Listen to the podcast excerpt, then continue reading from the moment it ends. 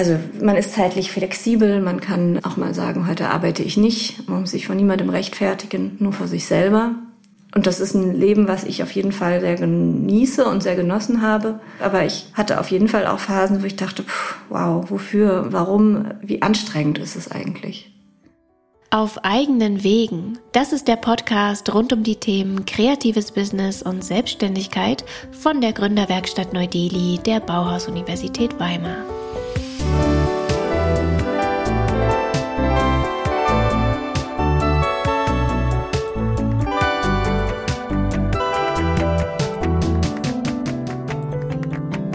Mein Name ist Martha Hennersdorf und ich spreche hier mit Menschen aus den unterschiedlichsten Bereichen der Kreativbranche über ihren Weg in die Selbstständigkeit. Allen meinen InterviewpartnerInnen gemeinsam ist ihre Studienvergangenheit hier an der Bauhaus-Universität in Weimar verteilt über die Bereiche Medienkunst, Mediengestaltung, Architektur, visuelle Kommunikation, Produktdesign und freie Kunst. Auch ich habe hier in Weimar Medienkunst, Mediengestaltung studiert und stand danach, wie die meisten von uns, erst einmal vor vielen Fragen. Selbstständigkeit ja oder nein und wenn ja, was sind die ersten Schritte und worauf kommt es da genau an? Umso spannender ist es für mich hier in diesem Podcast mit meinen Studienvorgängerinnen über ihren Weg in die Selbstständigkeit zu sprechen. Was sind ihre Herausforderungen, Lösungen, Anforderungen und Tipps rund um die Selbstständigkeit in der Kreativwirtschaft? In dieser Folge besuche ich Laura Strasser in ihrem Studio in Berlin-Friedrichshain. Laura Strasser ist Produktdesignerin und entwirft Porzellan- und Keramikprodukte für verschiedenste Kunden im In- und Ausland. 2009 gründete sie ihr Designbüro Studio Laura Strasser. Ein Schwerpunkt ihrer Arbeit ist, trotz internationaler Kundschaft, die enge Zusammenarbeit mit lokalen Porzellanfirmen. Ihre Arbeiten wurden weltweit in Einzel- und Gruppenausstellungen und Messen präsentiert und sind national und international in Kunstgewerbesammlungen vertreten. Seit 2021 ist sie außerdem Professorin für Keramik und Glasdesign an der Kunsthochschule Burg Giebichenstein in Halle. In diesem Interview spricht Laura über ihren Weg in die Selbstständigkeit, den sie durchaus auch als hart erlebt hat. Sie spricht darüber, was für die Selbstständigkeit im Produktdesign ihrer Meinung nach essentiell ist und warum die heutige Generation von Studierenden und Absolventinnen ihrer Meinung nach eine gesündere Einstellung zur Arbeit und Freizeit hat. Von 2002 bis 2008 studierte Laura Produktdesign an der Bauhaus-Universität. In dieser Zeit begann sie schon, sich ihre Selbstständigkeit aufzubauen und wichtige Kontakte zu knüpfen. Also im Grunde war es so, dass ich vor dem Diplom schon angefangen habe zu arbeiten und mir so ein bisschen das Wasser vorgewärmt habe, könnte man sagen. Das war ja so, dass man immer noch, soweit ich weiß, aber damals auf jeden Fall freie Projekte machen konnte und so ein bisschen seine eigene Expertise oder seine eigenen Interessen aufbauen konnte. Genau, und das habe ich auch gemacht. Ich war zum Austausch in New York und danach habe ich damit eigentlich schon angefangen, dass ich irgendwie freie Projekte gemacht habe. Und dadurch war, als ich mein Diplom gemacht habe, eigentlich klar, dass ich mich selbstständig mache. Wobei ich immer dazu sage, wenn ich darüber erzähle, dass man sehen muss, dass 2008 ja gerade eine ziemliche Wirtschaftskrise war. Ich glaube, Deutschland hat es nicht ganz so massiv erwischt wie vielleicht die USA, aber es war auf jeden Fall so, dass es schwierig war, als Designer mit Abschluss Arbeit zu finden und das wirkte auf uns Diplomanten damals auch so. Und deswegen war irgendwie klar, dass wir uns ja so unsere eigenen Wege suchen. Genau. Und deswegen haben wir, haben sich eigentlich aus meinem Jahrgang davor und danach sehr, sehr viele selbstständig gemacht. Genau, und das habe ich auch gemacht und habe dann in Weimar mein Studio gegründet und hatte dann als erste Aufträge Exponate zum Beispiel für die Klassikstiftung, also so die Umsetzung, nicht die Gestaltung, sondern die Umsetzung. Also da habe ich wirklich Modellbau im Grunde gemacht. Und dann habe ich angefangen, frei beruflich für Porzellanunternehmen so in der Region zu arbeiten. Also das war so mein Einstieg. Das weiß ich nicht immer, wann wir damit angefangen haben, aber wir sind auf Messen gegangen, relativ früh. Ich glaube tatsächlich schon so ab 2004, 2005, also im Grunde so zur Mitte des Studiums bereits und haben da Kontakte geknüpft zu Firmen und Unternehmen und anderen Designern. Also ich habe tatsächlich die meisten Designer, so aus meiner Generation, die kenne ich eigentlich aus dieser Zeit, weil wir zusammen auf Messen waren und am Nachbarstand dann, was weiß ich, Studierende aus Karlsruhe waren oder aus Potsdam oder, oder, oder. Und dann hat man sich so kennengelernt und diejenigen von denen, die dann auch selbstständig sich eben gemacht haben, und das waren ja auf den anderen Kunsthochschulen natürlich vergleichbar, vergleichbare Situationen, äh, genau, mit denen habe ich auch immer noch viel Kontakt. Also das war so ein bisschen Wasservorwärmen, würde ich sagen. Ja. Und aus der Zeit habe ich dann Kontakte gehabt und habe die so ein bisschen vertieft und im Grunde auch schon in der Zeit angefangen, ja, Sachen umzusetzen. Also war der Schritt in die Selbstständigkeit dann auch gar kein Sprung ins kalte Wasser mehr für dich? Es ist immer erstmal ein Realitätscheck nach dem Diplom oder jetzt nach dem Master bzw. Bachelor, wenn man sich selbstständig macht. Und ich glaube, das hat sich auch nicht verändert, so was ich jetzt so mitbekomme, auch bei den Studierenden. Genau, aber ich hatte mir auf jeden Fall schon das Wasser vorgewärmt, weil ich, also ich wusste mit meinem Diplom auf jeden Fall schon, was äh, ein Werksvertrag ist, was Lizenzverträge sind, wie viele Lizenzen man bekommt. Ich hatte auch schon einen oder zwei Lizenzverträge damals mit einer Freundin zusammen, haben wir Sachen entworfen im Studium, die wir dann da damals schon mit einer Firma umgesetzt hatten. Genau, also ich hatte sozusagen schon eine gewisse, einen gewissen Realitätsabgleich vorgenommen im Studium ich glaube, das hat das Diplomstudium auch mehr zugelassen, weil man eben weniger kleinteilige Kurse machen musste, sondern mehr große Projekte und dadurch einfach in seiner Zeit wesentlich flexibler war. Ich würde behaupten, dass wir sehr, sehr viel schon damals gearbeitet haben, auch im Studium. Ich erinnere mich an total viele Nachtschichten.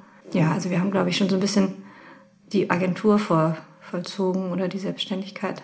Wobei das heute auch, habe ich manchmal das Gefühl, anders ist. Also so ich glaube, die jetzige Generation hat ein viel gesünderes Verhältnis zur Freizeit und zur Arbeit. Also ist so mein Eindruck. Ich glaube, da waren wir, haben wir uns mehr aufgerieben. Naja, auf jeden Fall, genau. Diese Kontakte habe ich so ein bisschen mitgenommen. Aber ich glaube, der Realitätscheck kommt dann trotzdem, wenn man nicht mehr im Studium ist, weil natürlich auch viele Dinge wegfallen. Also man hat erstmal keine eigene Werkstatt mehr oder keine es ist ja nicht eine eigene Werkstatt, aber man kann nicht mehr auf die Hochschulwerkstätten zugreifen. Man hat nicht mehr auch den finanziellen Support der Hochschulen. Das ähm, vergisst man ja dann manchmal, dass man eigentlich auch ja einfach viele Dinge subventioniert sind durch die Hochschulen. Dieses ganze Nest fällt weg und dann muss man sich natürlich irgendwie anderweitig orientieren und schauen. Aber ich glaube, es war damals eine gute Entscheidung, in Weimar geblieben zu sein, weil in Weimar die Mieten noch relativ günstig waren und man eben ein schönes Atelier sich mieten konnte für wenig Geld. Und dadurch war sozusagen dieser Übergang ein bisschen einfacher.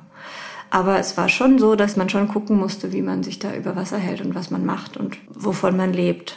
Genau. Also das war jetzt nicht total einfach. Ja. Dass sie sich nach dem Studium selbstständig machen wird, war für Laura klar. Allerdings gab es für sie damals auch wenig Alternativen. Heute sieht es für die Absolventinnen im Produktdesign wieder anders aus. Ihren Studierenden versucht sie deshalb zu vermitteln, dass auch eine Anstellung ein guter Weg sein kann, wichtige Berufserfahrung zu sammeln, ohne gleich die ganze Verantwortung allein tragen zu müssen.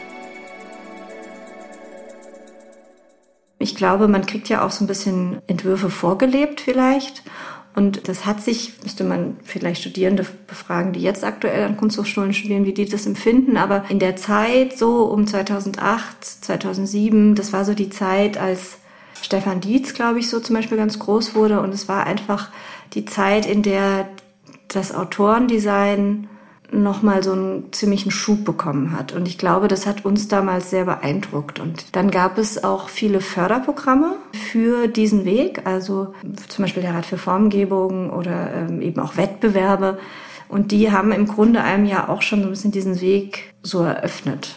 Und ich glaube, dadurch war das für uns, und da, wie gesagt, spreche ich glaube ich nicht nur für mich, sondern für viele in meinem Semester und drunter und drüber, einfach ein Weg, den man gehen konnte und der sich irgendwie richtig angefühlt hat. Würde ich heute gar nicht mehr unbedingt so sehen. Also ich versuche das, kann es jetzt wiederum nur aus der lehrenden Perspektive sagen, aber ich versuche meinen Studierenden eigentlich gerade zu vermitteln, dass dieser Weg wirklich auch hart ist und dass es durchaus richtig und wichtig ist oder sein kann, dass man vielleicht auch mal in die Anstellung geht, weil man natürlich noch mal eine ganz andere Perspektive auf Themen bekommt und wenn man selbstständig anfängt, die Chance, in bestimmten Konstellationen arbeiten zu können, eben nicht so groß ist, wie wenn man in eine Agentur geht oder in, in ein Unternehmen, wo man eigentlich gleich auf einem anderen Level starten kann. Also ich glaube, der Erfahrungsschatz, den man dann da sammeln kann, ist eigentlich umfangreicher. Aber das hängt natürlich auch total von einem individuellen Weg ab und was man sich da auch als Themenfeld gesucht hat. Ich würde das zum Beispiel auch gar nicht pauschal sagen. Also ich habe in meinen Semestern auf jeden Fall auch Kommilitonen, ehemalige, die jetzt Agenturen haben mit fünf, sechs Angestellten. Also auch das geht ja. Aber es ist auf jeden Fall ähm, was anderes, wenn man vorher mal wo gearbeitet hat und denen dann über die Schulter gucken konnte. Weil das ist im Grunde ja was, was man dann alles selber lernen muss. Weil man das nicht im Studium beigebracht bekommt. Und ehrlich gesagt weiß ich auch gar nicht, ob man das überhaupt im Studium beibringen kann. Wahrscheinlich ist das der Realitätscheck. Und der ist einfach zwangsläufig. Ja. Oft ist es ja so, dass sich Studierende im Studium noch wenig Gedanken darüber machen, welche Schritte nach dem Studium konkret wichtig sind, um sich selbstständig zu machen. Ja, wahrscheinlich. Und es ist aber auch gut so. Also ich meine, die Hochschule ist ja ein geschützter Raum und das soll sie auch sein. Es geht ja nicht darum, dass man sozusagen Aufträge macht für die Wirtschaft und dann ähm, sich schon allen Zwängen unterwirft, weil im Grunde ja die oder so sehe ich die Aufgabe einer Kunsthochschule im Design den Studierenden möglichst viel Rüstzeug mitgibt, möglichst viele Werkzeuge in die Toolbox sozusagen reinpackt für später. Aber da kann man natürlich nicht alles reinpacken, das ist klar. Aber dass man in diesem geschützten Raum eben die Möglichkeit hat, auch weiterzugehen, verrückter zu denken, Fragen zu stellen, die man in seinem späteren Beruf oder auch in einer Agentur vielleicht gar nicht mehr fragen kann, weil man eben auch einen wirtschaftlichen Druck hat. Gar nicht jetzt wirtschaftlichen Druck im Sinne von, wir müssen verkaufen, verkaufen, verkaufen, sondern wirtschaftlicher Druck von irgendwas muss ich leben. Und dann kann ich mich eventuell nicht mehr so ausgiebig mit Themen beschäftigen, wie ich das im Studium konnte. Und deswegen ist es wichtig, dass die Hochschule diesen geschützten Raum zur Verfügung stellt, weil im Grunde ja die Aufgabe der Hochschulen auch ist, Forschung zu betreiben. Und das ist dann in dem Moment Designforschung. Und ich glaube, wenn das nicht, aber das ist ein Dilemma im Grunde. Man könnte natürlich auch sagen, eigentlich müssten wir die Studierenden doch viel konkreter auf ihr Berufsfeld vorbereiten. Aber ich, wie gesagt, ich, ich glaube, dass das eigentlich, ja, dass das, wie gesagt, nicht zu 100 Prozent die Aufgabe sein kann an Kunsthochschulen, wenn man sonst diesen Aspekt aus den Augen verliert. Nämlich den Aspekt der freien Forschung und der, ja, auch der Spekulation oder der Möglichkeit, viel weiter zu blicken, viel mehr in Frage zu stellen, viel kritischer zu sein. Und ich glaube, wenn das nicht an Hochschulen passiert, dann kann sich das Design auch nicht weiterentwickeln. Du hast gerade gesagt, der Weg in die Selbstständigkeit, der ist hart oder kann sehr hart sein. Warum ist das deiner Meinung nach so? Kannst du darauf nochmal eingehen? Ich glaube, weil man sich nicht vorher ausmalt, und das ist auch total okay, aber wenn man sich selbstständig macht, dann ist man ja nicht nur Gestalter, sondern man ist ja alles. Man verhandelt die Verträge, man macht die Steuer, man macht Rechnungen, man setzt überhaupt erstmal seinen Stundensatz fest, eventuell liefert, verpackt, konfektioniert, produziert man. Also wenn man jetzt in die Eigen Selbstproduktion geht, das ist ja häufig auch ein Weg, also dass man sagt, okay, ich produziere meine Sachen selber oder ich lasse sie von einer kleinen Schreinerei oder einer kleinen Keramikwerkstatt oder oder oder produzieren und vertreibe sie selber. Also wenn man jetzt sozusagen nicht sagt, ich mache keine Ahnung Innenraumgestaltung, wo man wirklich alle Gewerke dazu holt, dann ist es eigentlich in der Regel so, dass Produktdesigner und Industriedesigner, die sich selbstständig machen, am Anfang sehr, sehr viel selber machen. Gerade wenn sie sozusagen den Weg sehen in, ich gehe auf Messen, zeige Prototypen, suche dann Kontakt zu Firmen und versuche die dort in Lizenz unterzubringen oder ich produziere selber, vertreibe es über einen Webshop und versuche darüber mein Geld zu generieren. Genau, und wenn das der Weg ist, dann ist das einfach hart, weil man im Grunde alles, was sonst in einem Unternehmen auf mehreren Schultern verteilt ist, in einer Person zusammenfließt. Und es ist ganz selbstverständlich, dass einem nicht alle diese Aspekte liegen. Also wenn man Design studiert, würde ich behaupten, dass man nicht der beste BWLer ist. Und wenn man Design studiert, ist man definitiv auch nicht der beste Verkäufer oder die beste Verkäuferin. Und das ist teilweise schwierig oder das hat eben Konsequenzen, sage ich mal, auch für die Zeit, die man plötzlich dann am Tag in den tatsächlichen Entwurf und die Konzeption steckt und was dann am Ende aufgesaugt wird davon, dass man sich damit beschäftigt, wo man jetzt Pappkartons herbekommt, um seine Produkte zu verschicken. Das Einzelkämpferinnen-Dasein, die Pflicht, sich am Anfang um alles selbst kümmern zu müssen, kann dazu führen, dass die Zeit zu entwerfen und frei denken zu können extrem minimiert wird. Das ist etwas, was Laura selbst am Anfang ihrer Selbstständigkeit unterschätzt hat. Und damit meint sie noch nicht einmal nur die administrativen Dinge wie Kundenkommunikation und Rechnungslegung, sondern zum Beispiel den Sprinter zur Messe selbst zu fahren und Versicherungen für Ausstellungen abzuschließen. Dinge, die in einem Unternehmen mehrere Personen übernehmen und organisieren würden. Deswegen ist es, glaube ich, nicht einfach, sich selbstständig zu machen. Und ich glaube, es ist trotzdem ein toller Weg, weil man natürlich und ich bereue es auch nicht, weil ich, also man ist zeitlich flexibel, man kann auch mal sagen, heute arbeite ich nicht, man muss sich von niemandem rechtfertigen, nur vor sich selber. Und das ist ein Leben, was ich auf jeden Fall sehr genieße und sehr genossen habe. Ähm, aber ich würde sagen, das war auf jeden Fall nicht immer einfach. Ich war da, glaube ich, immer recht positiv, aber ich hatte auf jeden Fall auch Phasen, wo ich dachte, pff, wow, wofür, warum, wie anstrengend ist es eigentlich?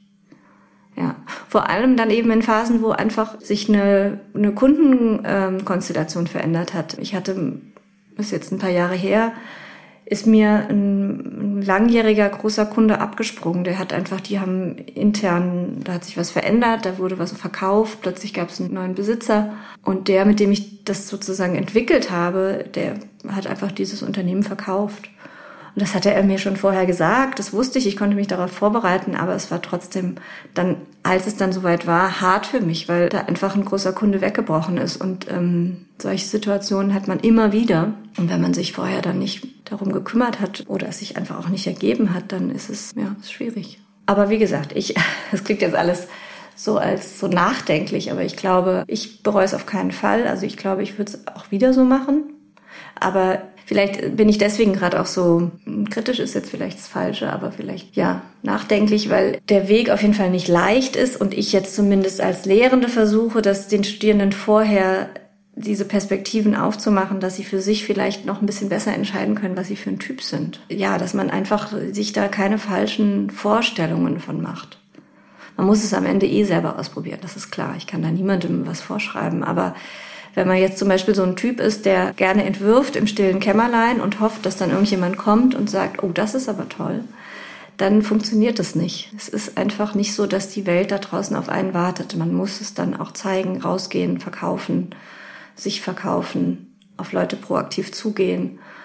Und wenn man das nicht kann, da muss man, glaube ich, sehr selbstreflektiert sein, und ehrlich mit sich selber, dann sollte man sich ein Team suchen, dann sollte man sich vielleicht einfach erstmal in eine Anstellung begeben, weil da kann man sich auch ausdrücken und seine Entwürfe machen. Aber dann ist man geschützt eben durch den Arbeitgeber, der dann das für einen übernimmt, nämlich dann auf jemanden zugehen und sagt, hier, das ist von unserer neuen Designerin, die hat doch was Tolles gemacht, schauen Sie sich das an. Und es muss eben nicht die Designerin selber machen. Ja. Wie ging dir das damit am Anfang, dich und deine Arbeit zu zeigen und zu verkaufen und auf potenzielle Kunden direkt zuzugehen? Also ich fand Akquise extrem anstrengend. Also wir haben Akquise am Anfang ja viel mit einer Freundin zusammen ausgestellt und wir haben Akquise gemacht, indem wir wirklich von Stand zu Stand gelaufen sind und unsere Sachen gezeigt haben und versucht haben, mit denen in Kontakt zu treten. Und es war wahnsinnig anstrengend und teilweise auch wirklich erniedrigend.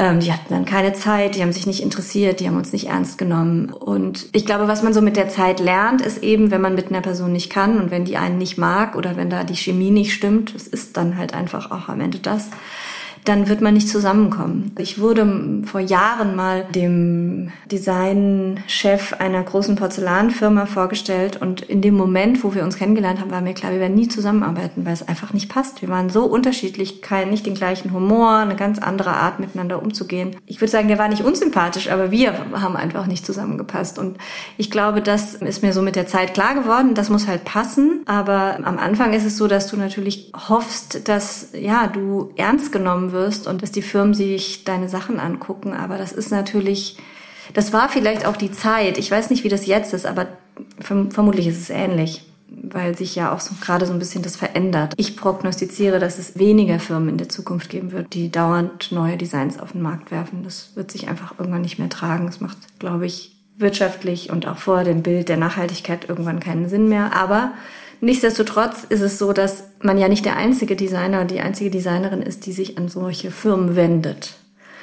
Und das heißt, man steht sowieso in einer großen Konkurrenz und meistens auch in einer Konkurrenz zu eigenen Generationen, weil ab einem gewissen Punkt in der Selbstständigkeit hat man eben seine, was weiß ich, acht Firmen, mit denen man zusammenarbeitet und hat so ein bisschen seinen Schwerpunkt und dann macht man nicht mehr diese harte Akquise, diese harte Kaltakquise. Aber am Anfang macht man die eben und da ist es dann so, dass auf den einschlägigen Messen in der Vergangenheit, so kannte ich das, also wirklich teilweise dann Schlangen am Stand standen und man einfach irgendwie geguckt hat, okay, wie kommt man jetzt am günstigsten und am schnellsten an den ran, dass der sich merkt, dass man da ist. Und das war schon teilweise hart und erniedrigend.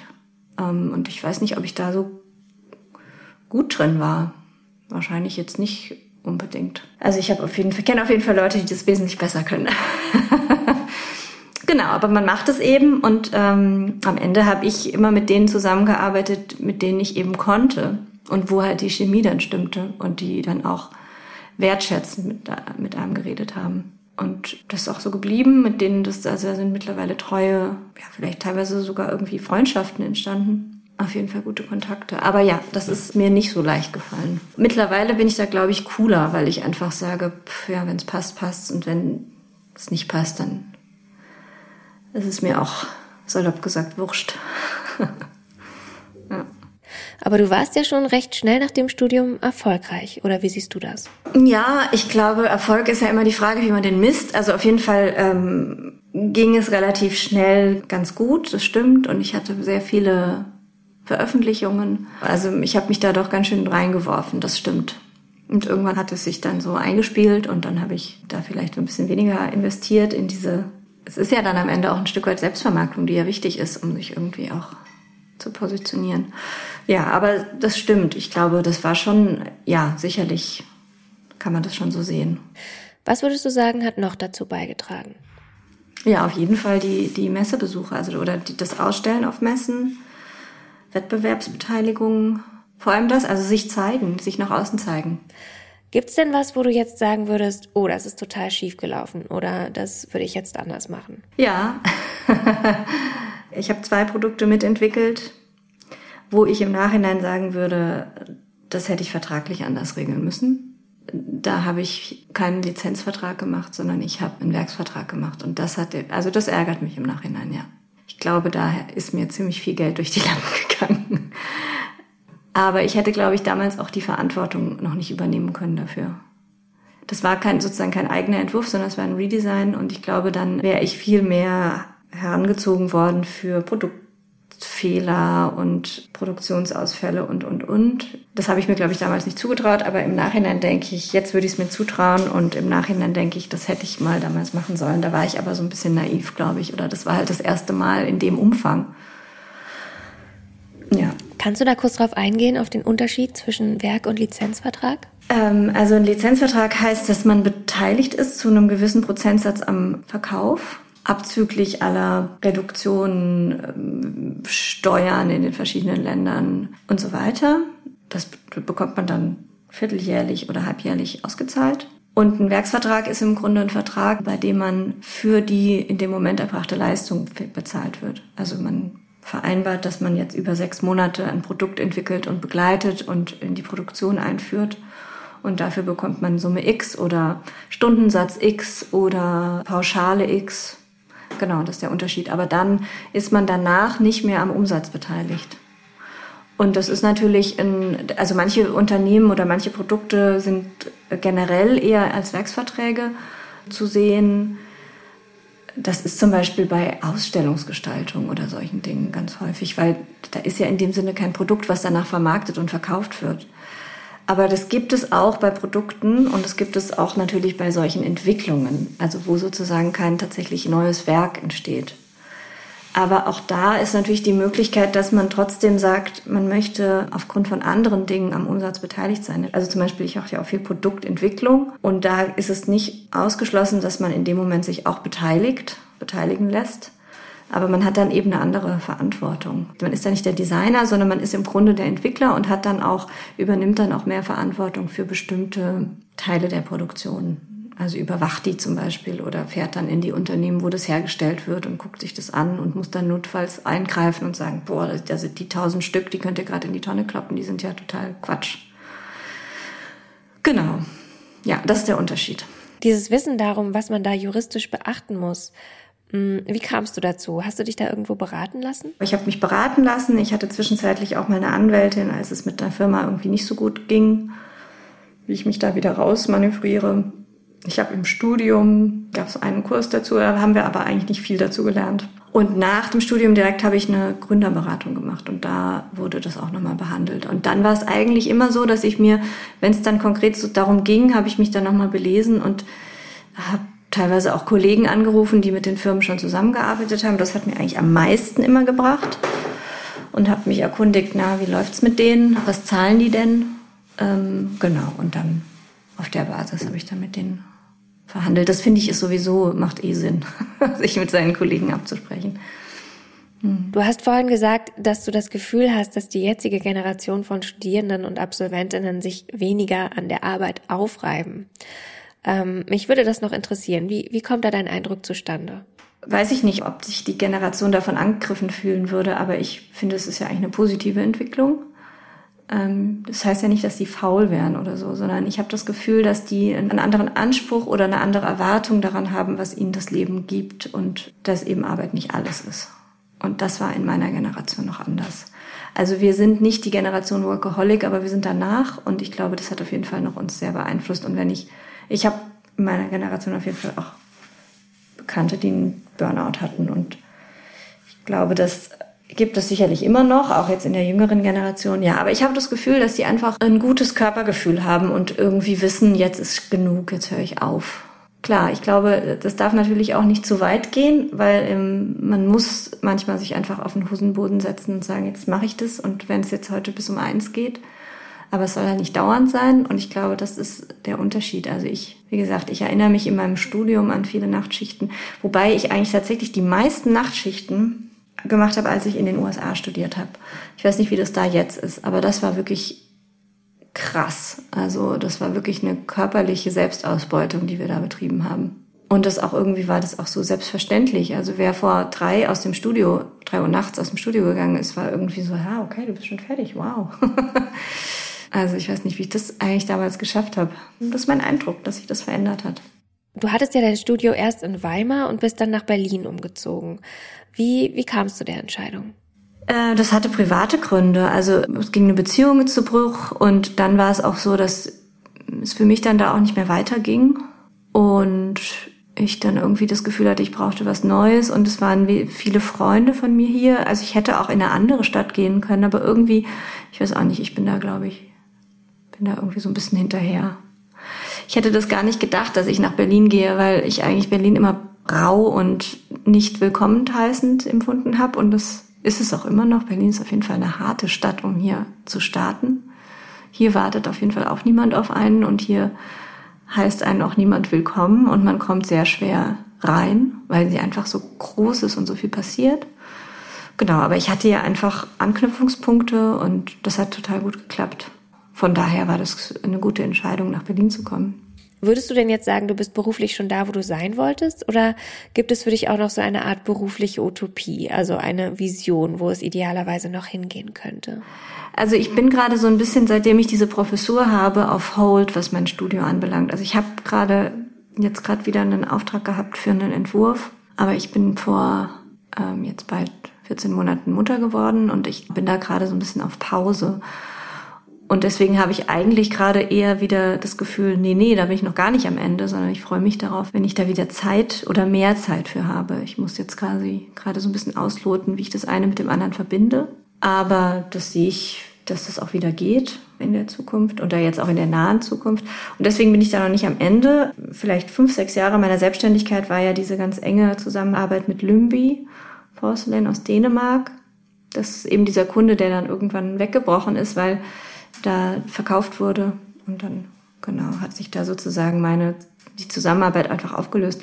Und diese Art von Projekt, das hat mir total Spaß gemacht. Das war eine richtig tolle Zeit. Ich habe da wahnsinnig viel entworfen, aber auch viel entwickelt, viel gelernt, war viel in ganz vielen verschiedenen Unternehmen in ganz Europa und habe mir deren Produktion angeguckt. Das war wirklich richtig toll und das würde ich gerne wieder weitermachen. Also ich sehe da irgendwie immer noch ganz viele Felder, wo ich hin möchte. Und ich merke das auch immer, wenn ich jetzt Projekte mit den Studierenden mache oder konzipiere, dass ich dann in den Projekten sitze und manchmal denke, oh Mann, Leute, setzt euch auf den Hintern, das ist doch so toll, ich hätte schon längst, ich würde jetzt, also mich kribbelt es auch selber zu entwerfen. Wieder muss man sich natürlich zurückhalten und auch die Studierenden selber machen lassen, das ist total wichtig. Es ist ja deren Entwurf und deren Verlauf und deren Projekt und es geht ja auch darum, dass man was lernt, scheitert und weitermacht. Aber auf jeden Fall merke ich, dass ich wieder total Lust habe zu entwerfen. Und das ist so ein bisschen auf der Strecke geblieben in den letzten zweieinhalb Jahren. Eben erst durch den Start da und jetzt durch Familie. Also von daher ist es eher so, es gibt jetzt nicht ein Ziel konkret, sondern eigentlich ist das Ziel wieder als Designerin zu arbeiten. Ja, genau. Hast du noch Tipps für Studierende im Produktdesign, die sich selbstständig machen wollen nach dem Studium? Was sind da deiner Meinung nach die wichtigsten Schritte? Also ich glaube, es ist wichtig, möglichst viel in seine Werkzeugbox zu packen. Also ich empfehle den Studierenden auf jeden Fall tatsächlich auch viel Techniken zu lernen und Tools. Dazu gehört heutzutage natürlich selbstverständlich 3D-Programme und so weiter. Also der Umgang mit Modellbau, ähm, und Ausdruck, also dass man eben sich ausprobiert, wie man Ideen vermittelt. Ich glaube, das ist total wichtig, ähm, zu lernen und immer wieder auszuprobieren. Wie kann man Menschen begeistern? Wie kann man seine Idee so aufbereiten und so zeigen, dass sie andere Menschen abholt? Weil das ist, finde ich, so ein bisschen die Kernkompetenz des Gestalters oder der Gestalterin, nämlich komplexe Themen verknüpfen und in einen Entwurf gießen oder in ein Konzept, was von Menschen in unterschiedlichen Positionen und mit unterschiedlichen Sichtweisen verstanden wird und dann, ja, okay, das machen wir, super, können wir nachvollziehen. Genau, also das möglichst breit und intensiv für sich zu lernen und auszuprobieren, das, ich glaube, das ist ganz, ganz wichtig.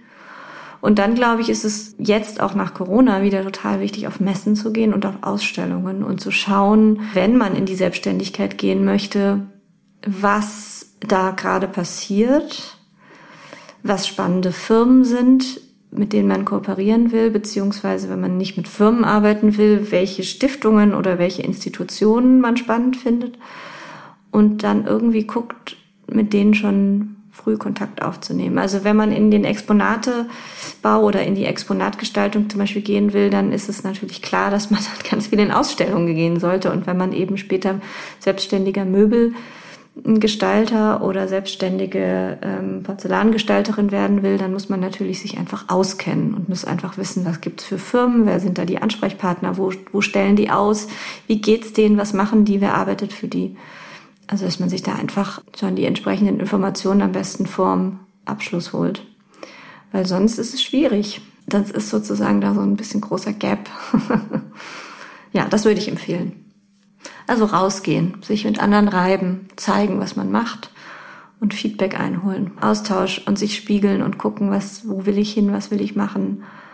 Was ist mein Modell? Also gerade wenn man sich selbstständig macht, da gibt es so viele unterschiedliche Arten zu arbeiten. Ich bin ja Teil von einem Kollektiv in Berlin von Matter of Course und sind elf Frauen und obwohl man erstmal denkt, huch, wir sind uns irgendwie mehr oder weniger eine Generation, so nach unten und oben paar Ausschläge im Alter, aber ansonsten eigentlich so eine Generation und ähnliche Materialität, hm, ähnliche, weiß ich auch immer. Also man sieht da viel Gemeinsamkeiten, aber wenn man dann ins Detail guckt, hat jede von uns ein anderes Geschäftsmodell und das ist echt interessant.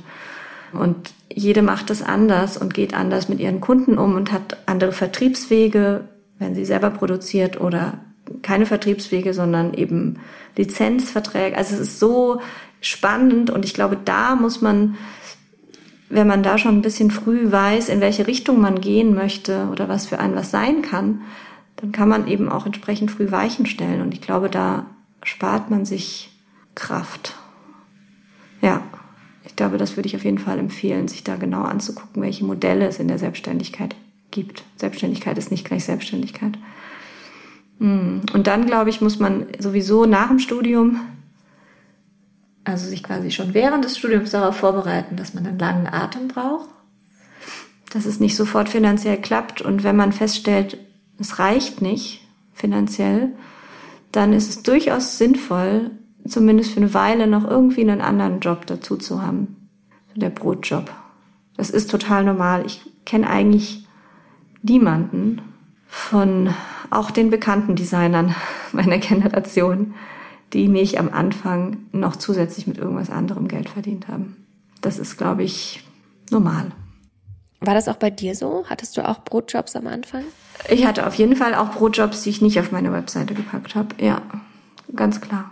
Also zum größten Teil waren meine Brotjobs sogar irgendwie verwandt, designverwandt. Ja, und ich habe natürlich dann nach zwei Jahren habe ich für drei Semester war ich künstlerische Mitarbeiterin. Das war natürlich auch, also es hat mir Spaß gemacht und ich habe, ich glaube, wenn ich das nicht gemacht hätte, wäre ich wahrscheinlich auch nie in die Lehre gegangen, weil ich diese Perspektive gar nicht bekommen hätte. Aber das war auf jeden Fall in der Zeit natürlich auch finanziell ähm, hat mich das natürlich dann getragen, ja. Und dann hatte ich Stipendien mal. Mit zwei hatte ich, genau, zwei Stipendien. Das war auch eine finanzielle Unterstützung, die sozusagen geholfen hat. Ja, und dann ging es irgendwann von alleine, dann brauchte ich das auch nicht mehr. Aber ich würde sagen, so vier Jahre braucht es schon, bis man irgendwie so sattelfest ist. Genau, und deswegen ist es gut, wenn man da noch irgendwie eine Alternative hat. Und das ist ja mittlerweile auch viel selbstverständlicher, dass man irgendwie drei Viertel ähm, selbstständig ist und ein Viertel irgendwo angestellt. Ich glaube, das ist gut so als Perspektive für sich zu haben. Und ich glaube, dass das im Grafikdesign zum Beispiel etwas einfacher ist als im Produktdesign, weil da kann man dann irgendwie sagen, ja, ich mache jetzt halt irgendwie noch irgendwelche Gestaltung, die ist mir jetzt nicht wichtig inhaltlich, aber es gibt da, glaube ich, einfach mehr Angebot an so kleineren Jobs, die finanziell nicht ganz so umfangreich sind. Und es ist im Produktdesign ein bisschen schwieriger, sowas zu finden.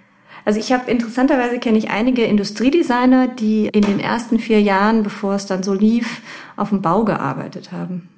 Dann kenne ich einige, die gekellnert haben, drei, vier Jahre lang, bis es lief. Und dann kenne ich einige, die eben so kleine Minijobs in Agenturen hatten.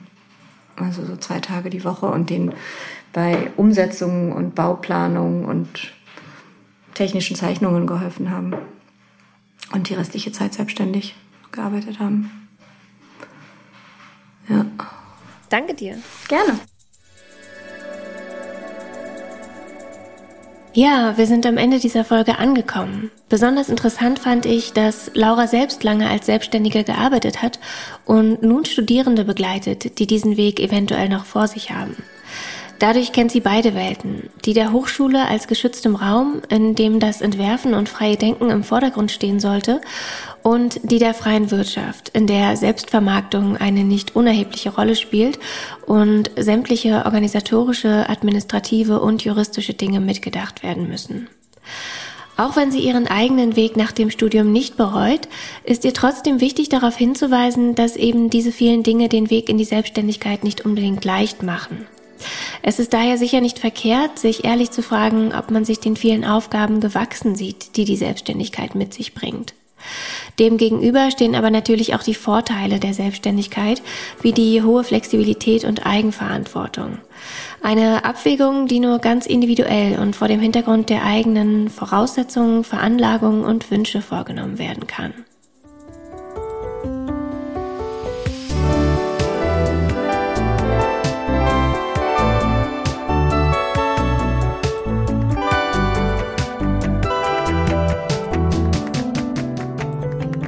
Das war die sechste Folge des Podcasts Auf eigenen Wegen, dem Podcast rund um die Themen kreatives Business und Selbstständigkeit von der Gründerwerkstatt Neu-Delhi. Wenn ihr Studierende, Alumni oder Mitarbeitende der Bauhaus-Universität seid und euch selbstständig machen wollt, dann kommt doch gerne mal hier im Neu-Delhi vorbei und nutzt unsere Beratungs- und Unterstützungsangebote. Alle Infos dazu findet ihr auf LinkedIn, Facebook, Instagram und natürlich auf unserer Website. Alle Links findet ihr in den Show Notes.